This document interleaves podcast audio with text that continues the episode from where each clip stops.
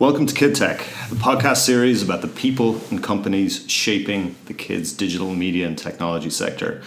Today, I'm with Jonathan Raz Fridman, co founder, former CEO, and now board member of Kano, and founder of Sosu, which we're going to hear a little bit more about later on. Welcome, Jonathan. Thank you. Great to be here. Um, so, first of all, do you want to tell me about your background? I mean, how did I mean? We'll, we'll get into Kano in a little bit in more detail after that, but but tell me about you. So originally from uh, you know a tiny place called Israel, um, was like many kids obsessed with gaming and and sports as a kid, and um, later on in life served in the Israeli military in the Ministry of Defense, uh, working with international organization uh, and governments, um, and um, started a company in 2008 as part of a program I've done in university, which was kind of my entry point into entrepreneurship. And the company was called FunKit, and we built custom stickers for sneakers that kids can design by themselves. And we had a basically a community and an e-commerce component to it. So, funnily enough, it was accidentally I got into building a product for kids with an e-commerce and community component, a theme that will repeat itself later on in the future. Um, then served as um, chief of staff to the president of a billion dollar company, consumer facing, uh, uh, based in Israel, but a global company where I really learned a lot about and built my tool set around uh, um, designing, building, and commercializing new products at the speed of light. Um, and then in early 2013, moved to London and started Kano. Um, and so. Um, and how would you, I mean, for people listening and who don't know, how would you describe Kano? Kano started as a company that builds that built the first computer kids and build and code themselves, um, and we made technology accessible as a form of play and creativity for kids and beginners of all ages. And I think today we've grown to become more of a creative computing platform um, that empowers children with technology at the intersection of hardware, software, content, and community. Um, so really starting to emerge as a platform versus how we started, which was a certain specific product. And when you go back sort of to the origins of, of, of Kano, I mean, why uh, it was you and Alex who, who started um, Kano originally? I mean, it was, I guess, it's a bit of a jump from stickers for sneakers into Kano. So, what, what was, I mean, why, why Kano? Well, I think we all had, you know, Alex, myself, and and and and, and our third uh, uh, partner, you know, Saul, who was a, a kind of more of a non-executive co-founder. Uh, we all had a different angle into the into the into the into the mission of the company. Uh, and I'll, I'll, mention how it all connected at the end. But for me, from a personal perspective, you know, I came into that from a place where I was already passionate about empowering young people. I've done a bunch of things, both related to business and nonprofit activity mm. uh, when I was still living in Israel around kids. So I was passionate about the space of kids, young people, and empowerment. Um, before we started Kano, I had this idea which I collaborated with Saul Klein and Saul Singer, the author of Startup Nation, before Kano was even conceived. Mm. And we had this idea around uh, we called it the SAN Academy, Startup Nation Academy. And the idea was bringing young people who want to be entrepreneurs from emerging markets into the Startup Nation for an acceleration program. So we can inject them, quote unquote, with the magic of entrepreneurialism in the Israeli way um, so this was like sort of like a, a, a um, like almost like a primary school Y Combinator type of idea. Yeah, pr- pretty much like a Y Combinator for emerging market entrepreneurs mm-hmm. and, and sending them back to, to their markets to to, right. to build their businesses. Right. Which, by the way, I still think it's a really valid idea. Uh, and, and, and and and although India and Chinese companies have, I mean, it's amazing what happened in the last five to ten years. Right. Um, and and and at some point i remember saying to them and that was before i was introduced to alex uh, before saul introduced alex and myself i remember that i met saul klein and saul singer and we i remember deciding that I don't want to build an acceleration program for entrepreneurs because I need to be an entrepreneur first. I need to build a company. Mm. I need to bleed the blood of like building something, succeeding, failing, etc. And then and then the next step was like hearing about the Raspberry Pi and starting to learn about this incredible invention, a $35 single board computer. And the first thing when I saw it, I was like, what do people do with it and who buys it? And and that's how Kano started to be born from that conversation about there is this piece of technology. Mm. What if we can start a company that leverage that piece of technology to build a toolbox for a new creative generation? And that was my personal entry into starting Kano. And then together, I think we're all very excited and compelled by the opportunity to build a new type of computer company um, that is designed for and by uh, and by kids. And you guys were really, as I recall, at least the pioneers of this movement, right? I mean, is that fair to say, or were there? I mean, were there other people at the same time who you were looking at who were sort of thinking about kind of coding for kids? And, and did, did you did you really think about it that way? So the answer is no. I we didn't think about Kano from the beginning as a learn to code company.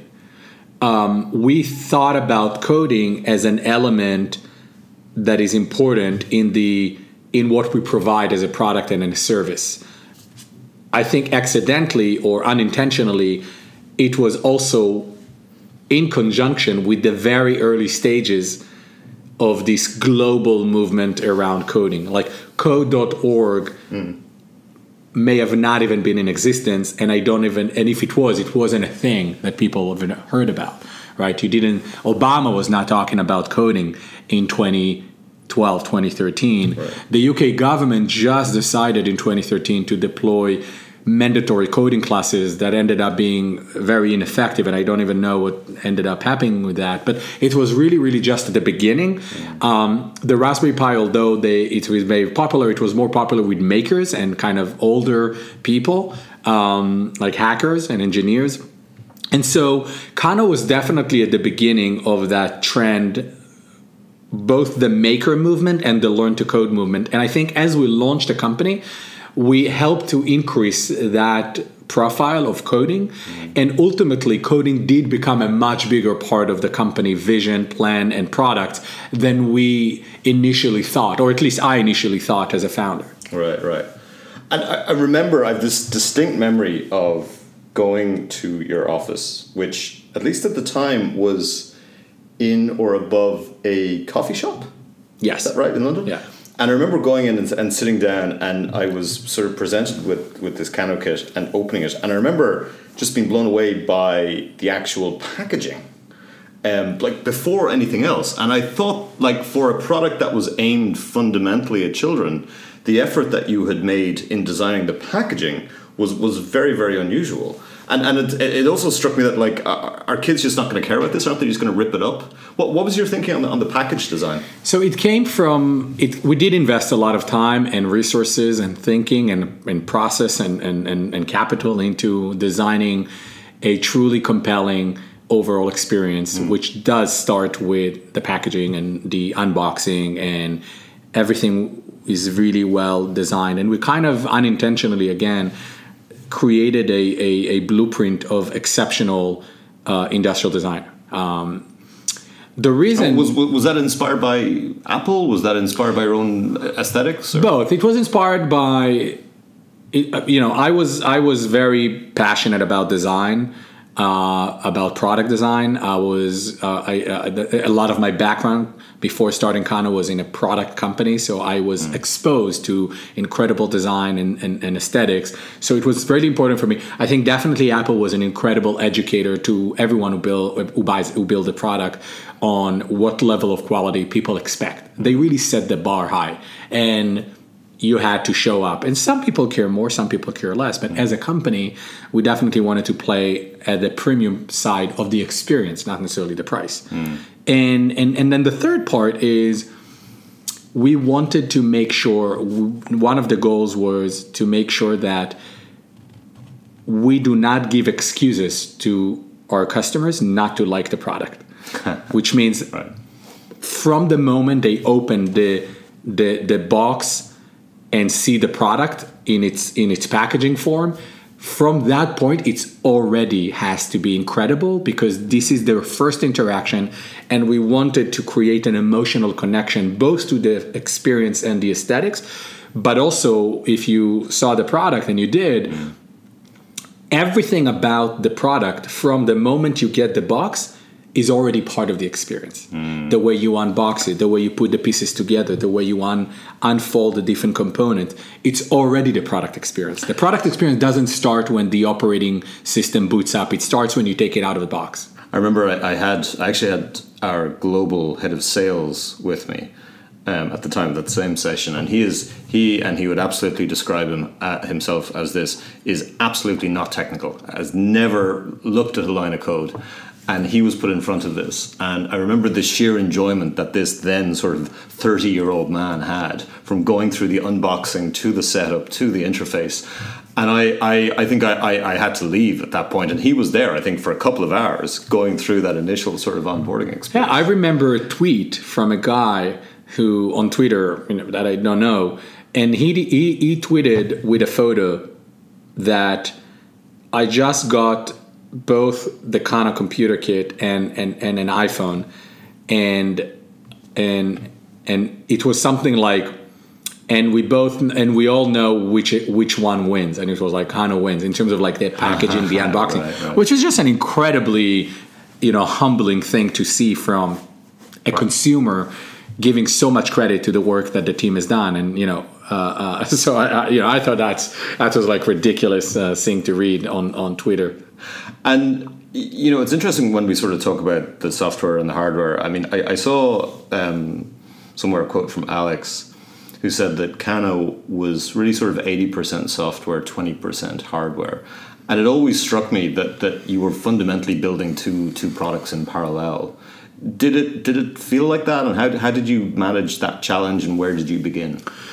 We definitely. Um, I think I, I agree with Alex's uh, sentiment around around that. It is a one product. It is one product, um, and I think from my perspective, the entry point into the product experience starts with the physical experience, with the design, with the product, with the building part.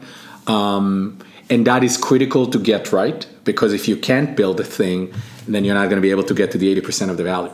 And so, and so, in the initial interaction with the product, the hardware experience is the only experience that matter. So it's 100% in the first initial stage. But then when you put it together and you unlock the software experience and the online experience, then that becomes 80 to 90% of the experience because that's where most of the interaction now happening. And that's also a key part of the sustainability of the experience and the interaction and engagement between, you know, the user and the product. And so I think it's not uh, one dimensional how much percentage each it depends on the stage of the experience Right. But that must have been extremely difficult to try and plan and design when, when, when you were starting. I mean, did, did you guys sort of split between you sort of responsibilities on, on software versus hardware, or was it integrated, or how did you how did you tackle this?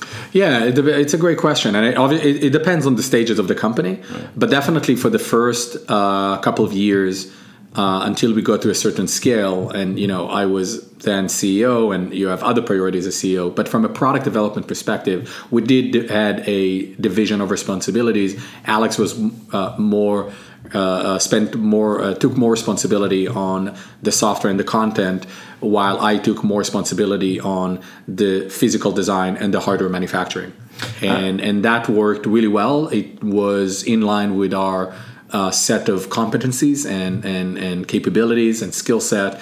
And I think that's a big reason why we got so quickly to build a, an initial first product uh, that was really, really magical. And, you know, it only got better from there. But obviously, as a small company that is building something with hardware, software, content, and community, uh, it's a lot to take upon. It's a lot of dots to connect. So does that mean you were you were manufacturing out of China? We did until today, yeah. Right. Okay. So that was what Shenzhen or somewhere like that. Or outside Shenzhen in Dongguan and uh, and very early on we we kind of built our own small team there um, and so and I think that was one of the critical aspect of success, actually taking control of our own destiny when it comes to supply chain, something that most startup companies don't do. That's very interesting. Yeah. And, I mean, you were early doing this because I mean, I think like a lot of the other the sort of peers that have come to market have, have come since then.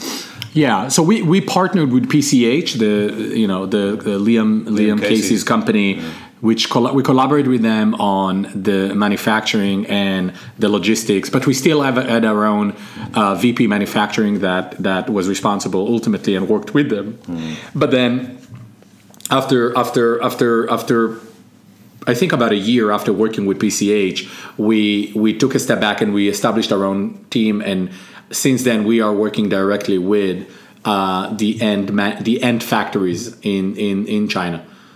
And um, one of the things that struck me, and, and I think it probably strikes me more now than it did then, was you like the first Kano product that you rolled out was um, it was based around a keyboard. Um, and this was at a time when more and more kids were shifting to tablets.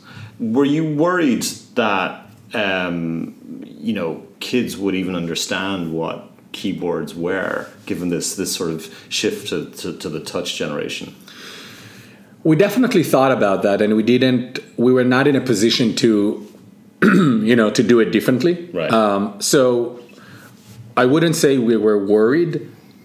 I was definitely worried that we're building a keyboard but it was inevitable. Mm. because to build one like think about it. Why would you build a keyboard? There's so many keyboard manufacturers and, and people you can just buy off the shelf but if you want to build one product experience, mm. then you realize very quickly, and that's what happened, that you gotta we gotta build a keyboard. So we built a keyboard, and then oh, we need to build a keyboard. It actually a mechanical thing; it can go wrong. Like so, building the keyboard was a project. You know, there are companies that only make keyboards in the world. That's how they live, right? right. So you think about it. For us, it was like it's just. So it, it was a necessary evil in a way, hmm. and we had to do it in the best way possible. And I remember schlepping to Shenzhen and I met the keyboard manufacturer when we only had an idea and they're like, Who are you? And I'm like, Well, you know, we're going to build this really incredible new type of computer company. And they're like, Okay, where is that computer? Said, well, we're going to build it. and then to show them we're serious, you know, I put an order for a couple thousand dollars of any keyboard they had. I didn't care, right. just, just so they see I'm serious. And then, you know, I gave them the money on the spot and like schlepped some keyboards with me from China to London. Yeah. Um, and so and we were not worried about the kids because you, you got to remember uh, back then and still today you have keyboards in tablets in uh, in uh, in uh, laptops you have keyboard in schools with desktop computers. We were not worried that kids are not going to get it. We were definitely worried that about the functionality then getting and building a keyboard in the right way. And and and, and we did know that at some point we would want to introduce something with touch which we eventually did after a few years. Right. And i mean it brings me to an interesting point that you know with the sheer proliferation of tablets amongst kids today, do you think that's having any sort of negative impact on their interest in, in, in coding at an early stage? Because you're sort of we're almost taking away those those those those basic tools that you would have started to code with. Do, do you see that as, a, as an issue? No, I, I, I don't actually. I, I don't think it's an issue. I think we've seen quite the opposite. Hmm. It's um, uh, and it, it, sort of brings me to, to a related question, which I was going to open up with, but but didn't get to. When you think of Kano today, do you feel that the company is more a toy company or an educational company or something entirely different? Well, it's dangerous to try and pigeonhole, but yeah, I think that I'm always very cautious with definitions and categorization you know, for kids, everything is a toy. A plane is a toy. Right. A car is a toy. Let them mess around with something, and it it, it becomes a toy. And one of my favorite quotes from you know, Maria Montessori is uh, is that play is the work of a child, and toys are the are the tools they use. And it's true. That's nice, right? And so I look at Kano as a as a company that build tools tools of creativity for, for, for a new generation of children. That's what we do. You want to, you know, if Target or Walmart want to call it a toy and put it on a, on a shelf in a mm. toy depart in the toy section, uh, as long as people understand what we're building and they buy it, I, I, don't really personally care in what section of the store it sits, mm. as long as it's successful and it sells. Uh, but if you ask me for my interpretation of what Kano stands for and what we're building, then we're building tools for a new creative generation. That's what we do. And I mean, on, on that note, um, last year you announced a um, co-licensing deal with uh, Harry Potter, um, and you've also announced something about Star Wars, but not the actual product detail. Um, can you talk a little bit more about, about that? It was it was it was a surprising move.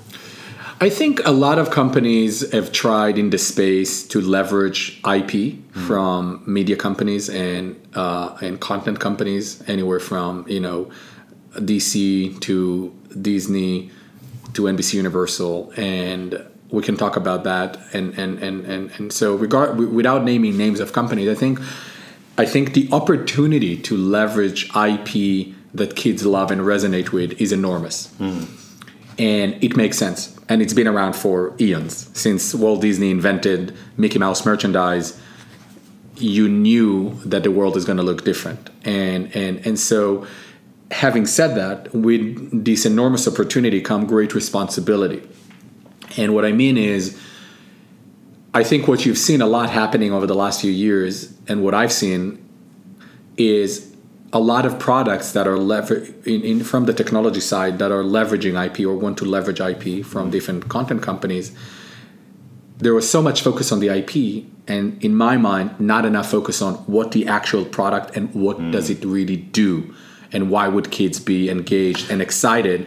And I think what we were focused on, and I think our first partner product that we've launched last year with Harry Potter brand is exactly a great example of how we th- we see how to build this type of product, which is leveraging the IP, but integrating it into a product experience that is real, that is exciting, that is meaningful, that can actually get the user to enjoy and do something. And that is the direction I believe in.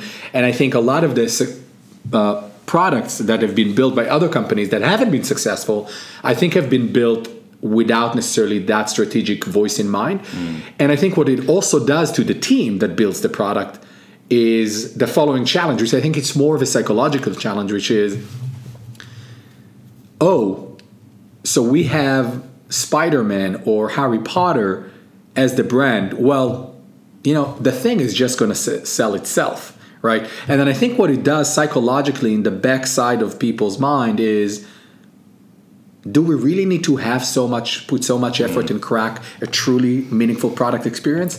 Because when i saw what you announced with the wand and, maybe you just want to explain that for, for, for people who don't know i just went that's genius. You know do you want to describe just for people who aren't totally familiar with it? So what we've done with harry potter which is really incredible and, and, and, and an enormous credit to the team uh, is we essentially took the wand that everyone knows from Harry Potter and we turned the wand into a computer, into a physical object that, in a very simple way and with software, can allow any user to control and make code on our virtual platform of coding. Um, and, and, and, and, and also, what it allows us is to leverage very you know kind of low cost hardware technologies to build something with magical software experience bundled into the beautiful, beautiful narrative and story of Harry Potter. So we had to build the content as well.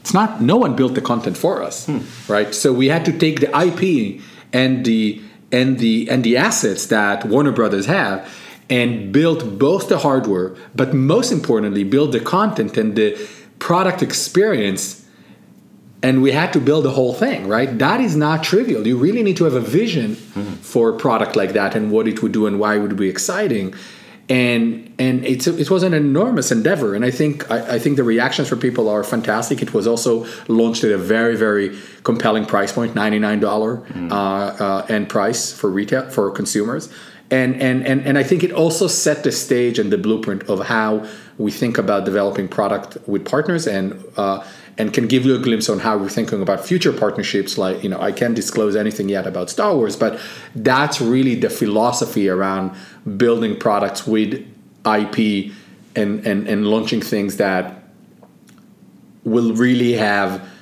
concrete, tangible, powerful value proposition for both the kids and the parents. Yeah, I mean, I, I think it was really quite remarkable. I, there was so much conversation uh, amongst everyone I knew about that when it came out.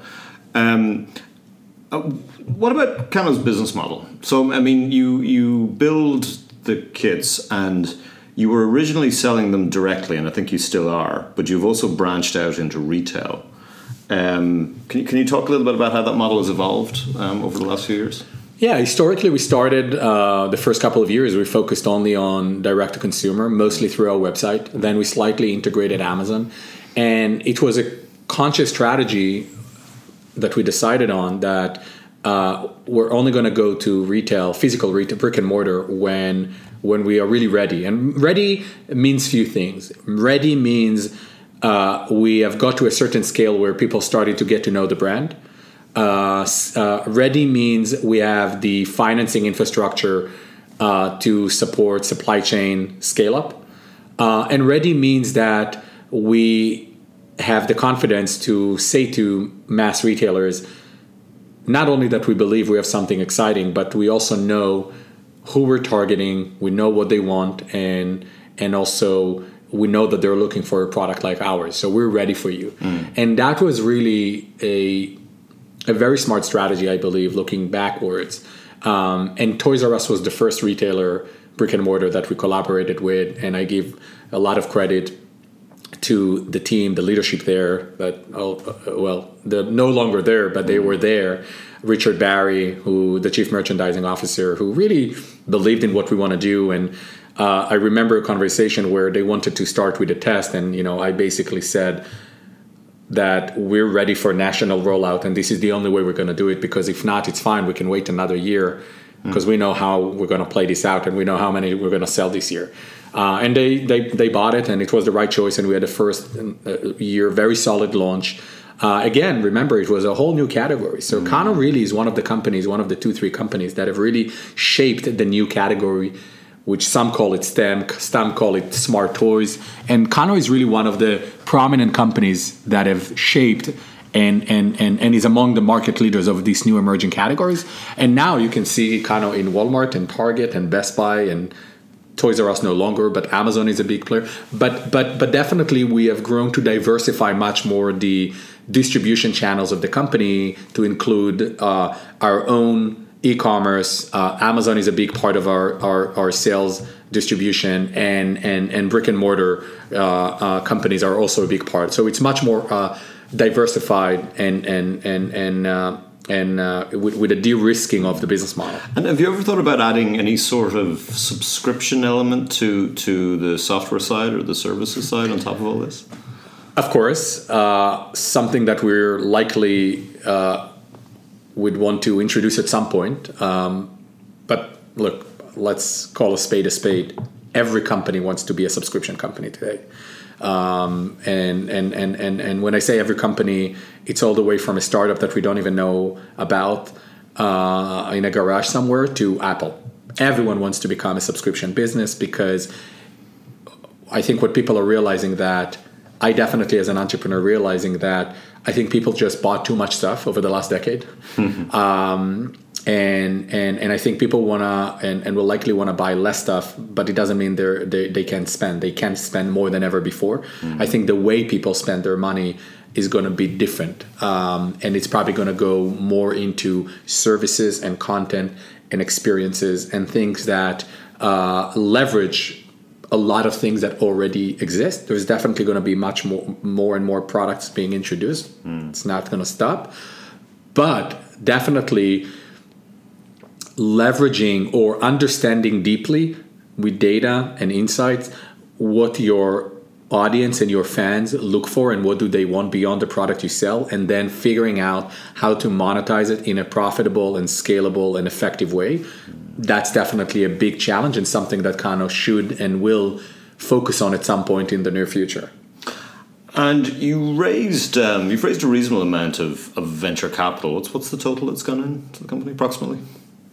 um, nearly 40 million in equity financing. Right, and and I I know um, Jim Breyer invested, and there were a few other sort of very well known Silicon Valley names that went in, and I think it's you've probably been one of the most sort of high profile uh, companies in the the smart toy space. Do you feel at this point that, that Silicon Valley understands what's going on with kids, kid tech, and smart toys? I think there is a. I'm not sure. I think there is a lot of. I think there's a lot of hesitation more than before. Uh, both hesitation around the opportunities of building big businesses that are related to children and childhood. I think there's a lot of hesitation there. Historically, it, you know, it's not a trivial, simple market to build a unicorn in. Mm um, and then I think there's also a lot of hesitation when it comes to hardware. Mm. Uh, and that is not just in the kid space. I think that's in general in consumer hardware. And I think that it's not just Silicon Valley, it's across the board. I think the, the countries where I see more investment than ever before and more investment than many other uh, places, um, unsurprisingly, is China, mm. where I see massive investments in companies in kid space, anywhere from learning, education, tutoring, and massive investments in hardware. Mm. Um, so, so, so, do you feel that because they fundamentally own the, the, the, the, logistics part of this, the supply chain part of it, that, I think, that, that they win by definition? I think that I think that definitely there's these two different things, right? There is the kid space, which is one key area where I think a lot of investors in the US have had uh, um, uh, a lot of misses in, in the past or, or, or, investment that didn't go well. And it's not a trivial place, as I said, to build a billion dollar, multi billion dollar business. And then on the other hand, you have the hardware, which I think is, is, is, a, is, a, is a different issue where I think a lot of investors in Silicon Valley and other places in the US, when it comes to consumer hardware, have also been burned in the past. But also, there's also not enough.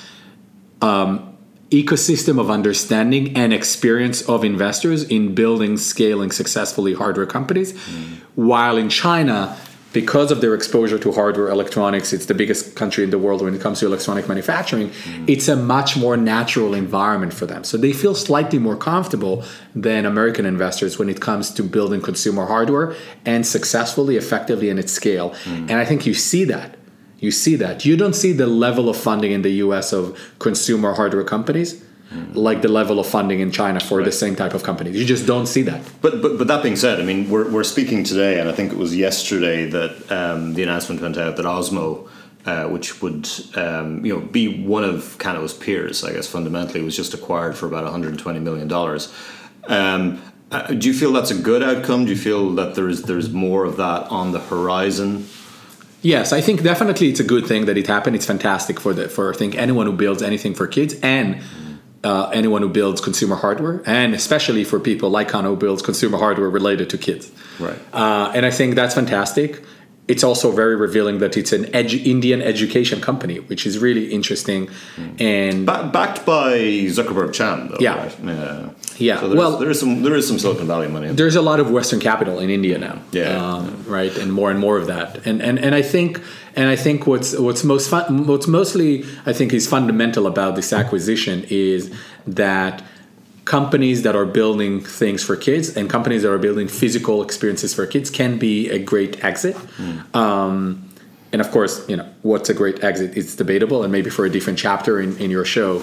Uh, but I think that the, the the fact that a company, which is, as far as I know, did quite well in the market, I think it's fantastic for anyone who is in the space. That's number one. Number two I do envision few more things that are going to happen over the next 12 to 18 months, including companies shutting down because mm-hmm. they didn't create enough traction and couldn't raise additional capital. So those companies will either shut down, liquidate, or sell their assets to other companies in the space.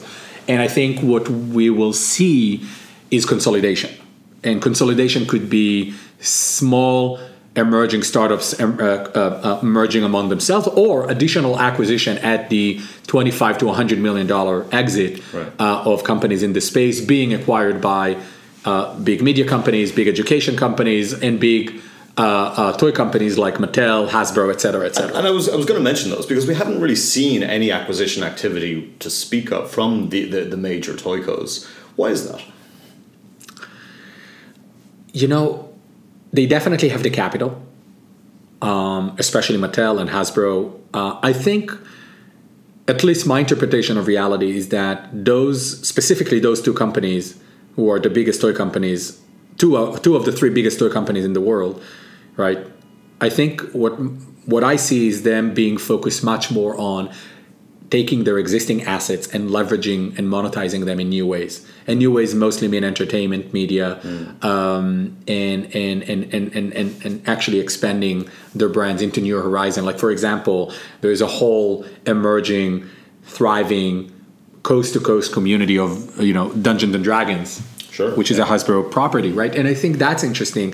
What I don't see is those companies spreading and expanding into things related to um, to hardware or hardware and content, companies like Kano or Osmo. Mm-hmm. Um, I don't know what the reasons are. I know that they have the capital. Uh, and, and, and I think one more reason that maybe why not is these companies also have a lot to figure out mm. for themselves.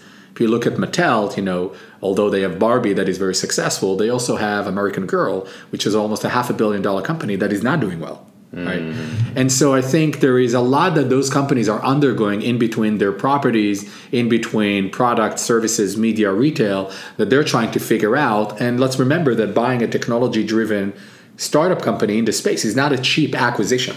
Right. And osmo 120 million this is this is yeah. not a cheap acquisition. And, and do you think i mean from the standpoint of of, of kano and, and and the other companies in the space i mean for them to get to the kinds of scale that, that, that Lego and Hasbro, Mattel, and, and, and Spin Master have reached, do you think for them it's it's it's the need to access vast amounts of capital for, for marketing and distribution, or is it more about extending their product portfolio, or both of those things? It's both. Mm. I think marketing and distribution is is paramount, and it you need a lot of capital. As I like to say, you need money to make money. You need a lot of money to make a lot of money. Mm-hmm. And so I think what the advantage of those companies and what they can potentially provide to uh, strategic partners or acquisitions is, or acquired companies is this access to distribution and marketing mm. and they've been doing it really well for many many many many years mm. uh, and then i think the other thing is giving these companies, if they acquire or partner with them, the room to really create the innovation, which is ultimately the most important thing. Um, and so, doing both of these as a startup, it's a huge challenge, and you need a lot of capital. Mm-hmm. Um, and, and and and so that's one of the reasons why I think you know, raising 30 million like Osmo did, at least from publicly disclosed information and being acquired for four times that, that is not a bad outcome, I mm. think, given how difficult it is to build and scale these type of companies. And from your perspective now as um, board member and, and, and, and sort of um, non-exec, how do you think about the other companies in the space? Who do you, who do you like? I think there there's there's definitely companies that I like their some of their proposition and their product experiences, um, and it may not necessarily translate well to commercial success. Mm. Um, obviously, I like a lot what Anki does with their robotics platform, and it's a very promising platform they're building. Um, obviously incredible team, sophisticated technology, raised significant capital, mm. uh, and also have been very, very focused on very clear and core experiences. And I'm very intrigued to see how they do in the market with their new robot. Uh, but that's a very interesting, very very interesting company. Mm. Um, I do like what Osmo did, um, although I do think it's challenging and, and there's so much you can do being uh, dependent on a hardware platform that is the the, the sort of tablets and iPads. Uh, but they obviously build product that kids enjoy and parents trust and, and appreciate at a good price point. Mm. So Osmo would be another one. Um, I've always liked the DIY aspect and the simplicity and aspect of, of, of littleBits, um, um, even though uh, they haven't been able, at least from what I've seen, to build sort of a, a cohesive uh, online component or virtual component to their products. Um, these would be like the startups that I have been following. And there's a, a smaller companies that have been doing really interesting things like Primo Toys with their Cubetto, and they just launched Pixby, which I think is interesting around crypto. And, and, and, and I'm an advisor on. Uh, and and there is Root uh, around uh, robotics for arts and coding, based out of Boston, which is a, a smaller player but doing something interesting. Mm. And then uh, you know I think that's that's unique. Um, yeah so so so there's definitely more that I, that I'm that I'm missing but th- these are some of the companies that I've been kind of following uh, that are related to what what Kano does just going back to Anki for a second I mean you know when you think about sort of AI and AI interaction with kids uh, I mean philosophically do you think there are there are challenges there and and, and, and like what what do you think is the framework for AI interaction with kids? Should there be one? Should, I mean, it feels like there's an awful lot of sort of conversation by the likes of, of Elon Musk that sort of you know AI is ultimately just going to sort of terminate the entire human race. But when you think about AI and kids, how do you, how do you, do you think about that at all? Yes, I do. I think it's a fascinating space. Um, and I think it's coming with with our desire or not. Mm. Uh, so I think the question for me is not should it be there or not. I think the question is it's coming, it's happening. What do we want the future to look like? what would be a meaningful experience for children in interacting with intelligent devices. Mm. And you know, I have two Alexas at home. I don't have kids yet, but I do have two Alexas at home because you know I'm, I'm kind of trying to figure that out and mm. uh, how this whole voice interaction and, and and I think Alexa I wouldn't call Alexa an AI, and I think an AI is anyways I call an AI it's, a, it's sort of an interpretation of of a technology, mm. right? I think hmm. really what it is. It's it's it's it's a more sophisticated form, more conversational form of technology, and and kids love Alexa. At least from many conversation I've had with parents, they seem to love Alexa. They enjoy talking to Alexa, have jokes, and so I think that whole movement of where technology is going, this is really the key piece that we need to think about. Uh, and I. You know, I'm, I'm, I'm an entrepreneur and I'm optimistic about the future more than I am pessimistic. Uh, but it's not going to be a simple path on figuring out what exactly are meaningful experiences. And definitely, as always, there's going to be some people who think it's good and some people who think it's bad, mm. and that's that's kind of the way it is. Uh, but finding clear use cases of where we add value and how do we know it's meaningful? I think that's a big challenge. I think it's an area for exploration for iteration. A lot of innovation is going to come on the back of those technologies and, and, and i think anki is definitely at the forefront of that when it comes to companionship uh, for not just children but children among them. You're now CEO of Sosu, and when I look at the landing page, it says that SOSU is a technology holding company on a mission to prepare our children and planet for the world of tomorrow. So, what exactly does that mean, and what are you thinking about next? I've been very passionate and, and excited about the space of, I wouldn't call it like space of children. Definitely, kids tech is part of it. Uh, I've been very passionate and still am, and committed to act in the realm of what I call the new childhood, and the new childhood is is an enormous thing, uh, which also impact parenthood. Mm. Um, and when I started Sosu, really what I wanted to create is a company that would address those challenges through new ventures and new products and new services. And you know, I am very optimistic about the future um, because there's always going to be challenges, but history shows us that we're only getting better and becoming a better place to live. Um, and and so I look at technology as a non-engineer, right? I, my background is liberal arts, so I think myself more as a designer and a creator. Uh, and as someone like that, what I look at technology, what I'm trying to figure out and asking is how do we use technology, or how do we you how do we how can technology be an enabler for good and for experiences that are meaningful for someone? And it could be a child a parent a teenager. And so our focus at sosu now is to really empower young families through community and content and experiences. And you'll just have to wait and see what that means exactly from an actual product. Uh, but it involves all of the above and it's really aimed at building things that at the at, at, at the simplest way of explanation would actually make your life better as a child and or as a parent and where does the name sosu come from it's a Japanese word. I somehow thought that what really we're doing and where we're going is about reconnecting with the basics and going back to the basics. Not to go back in a in sort of to things that have been in the past, but to reconnect with the core. And so I was just looking at different languages and different words of what would be the one word that means source that would rhyme the best way. And I love Japanese culture, and Kano is a Japanese word. So that Japanese was one of the first uh, um, languages on Google Translate that I checked, and then and then that word came sosu, and I pressed on the on the on the speaker of the app to see how it sounds, and it came out as sosu.